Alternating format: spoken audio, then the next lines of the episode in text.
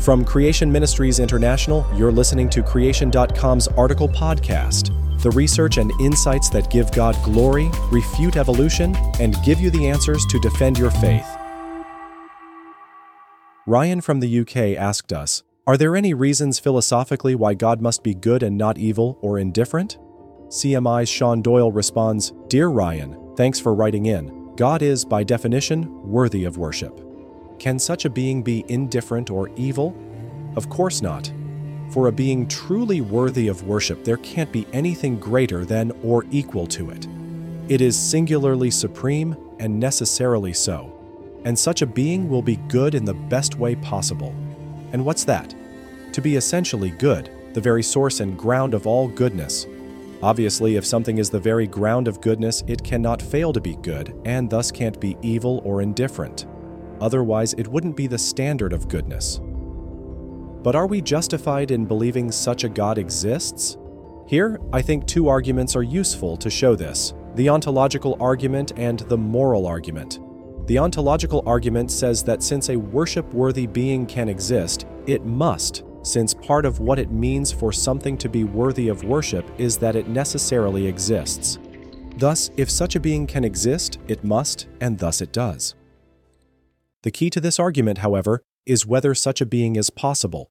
If it isn't, then it can't exist. But I think in most cases, while we may be willing to grant the need for some sort of evidence to declare that something does exist, most people will generally admit that, as long as there are no inconsistencies or absurdities entailed in the existence of some being, that such a being can exist.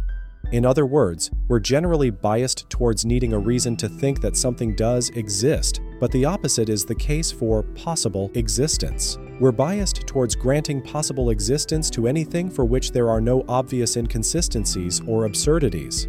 Thus, all else being equal, I think that most people would grant the premise that a singularly supreme being could exist. But if so, then the ontological argument shows that they are committed to the existence of such a being by force of logic.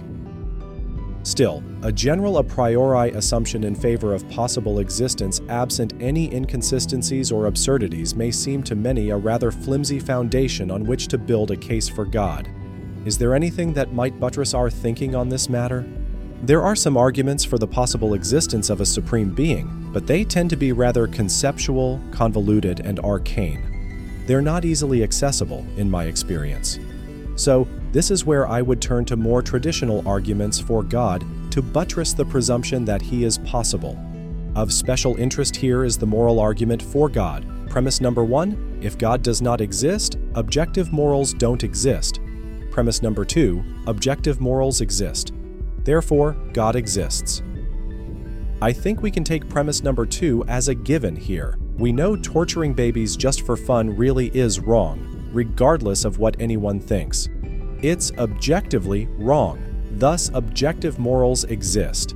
The key issue is premise number one if God doesn't exist, objective morals don't exist. In other words, if atheism is true, there is no such thing as objective morals.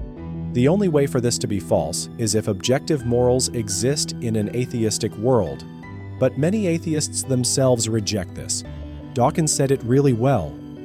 The universe that we observe has precisely the properties we should expect if there is, at bottom, no design, no purpose, no evil, no good, nothing but pitiless indifference. But positively, what makes God a fitting foundation for morality? He is worthy of worship, the greatest conceivable being. More particularly, he is the ultimate source and standard of goodness. We need such a standard for objective morality to exist. Otherwise, moral states are left untethered to reality, and that standard must itself be perfectly good. After all, which is primal, good or evil? Goodness can exist of itself. It doesn't need evil to exist. Evil, however, is merely perverted goodness. As C.S. Lewis explains, Wickedness, when you examine it, turns out to be the pursuit of some good in the wrong way. You can be good for the mere sake of goodness. You cannot be bad for the mere sake of badness. To be bad, he, an inherently evil power, must exist and have intelligence and will. But existence, intelligence, and will are in themselves good.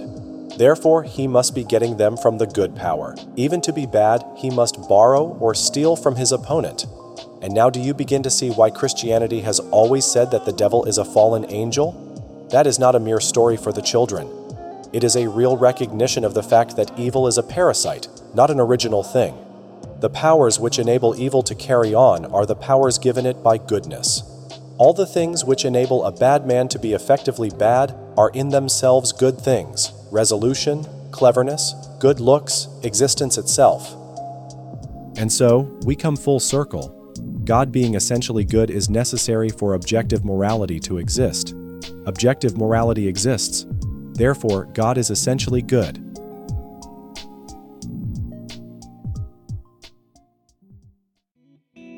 While CMI's main focus has been on the creation versus evolution debate, this is the first time we have published a book defending Christianity in general that answers attacks from many directions. This updated classic of Christianity for skeptics by a leading Christian apologist from New Zealand answers key questions like Does God exist? If there is a God, why is there evil? Is atheism rational? Is the Bible the Word of God? What about other religions, including Islam and the New Age? It has been strengthened even further and updated considerably by our own Dr. Jonathan Sarfati, it now also contains cutting edge material on design in nature and the Christian roots of science. With its modern, catchy full color cartoon style illustrations, it is a real pick me up and read me type book, ideal to place in the hands of a skeptical friend, family member, or coworker.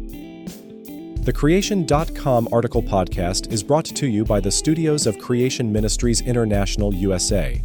You'll find lots of interesting related content in the links and show notes. This episode's article was written by Shaun Doyle. Be sure to listen to our other show, Creation.com Talk. Visit our events page to find a creationist giving a presentation in your local area. If you'd like to help us, become a monthly supporter at creation.com/donate. If you want the latest noteworthy research and news, subscribe to Creation Magazine. From everyone at creation.com, thanks for listening.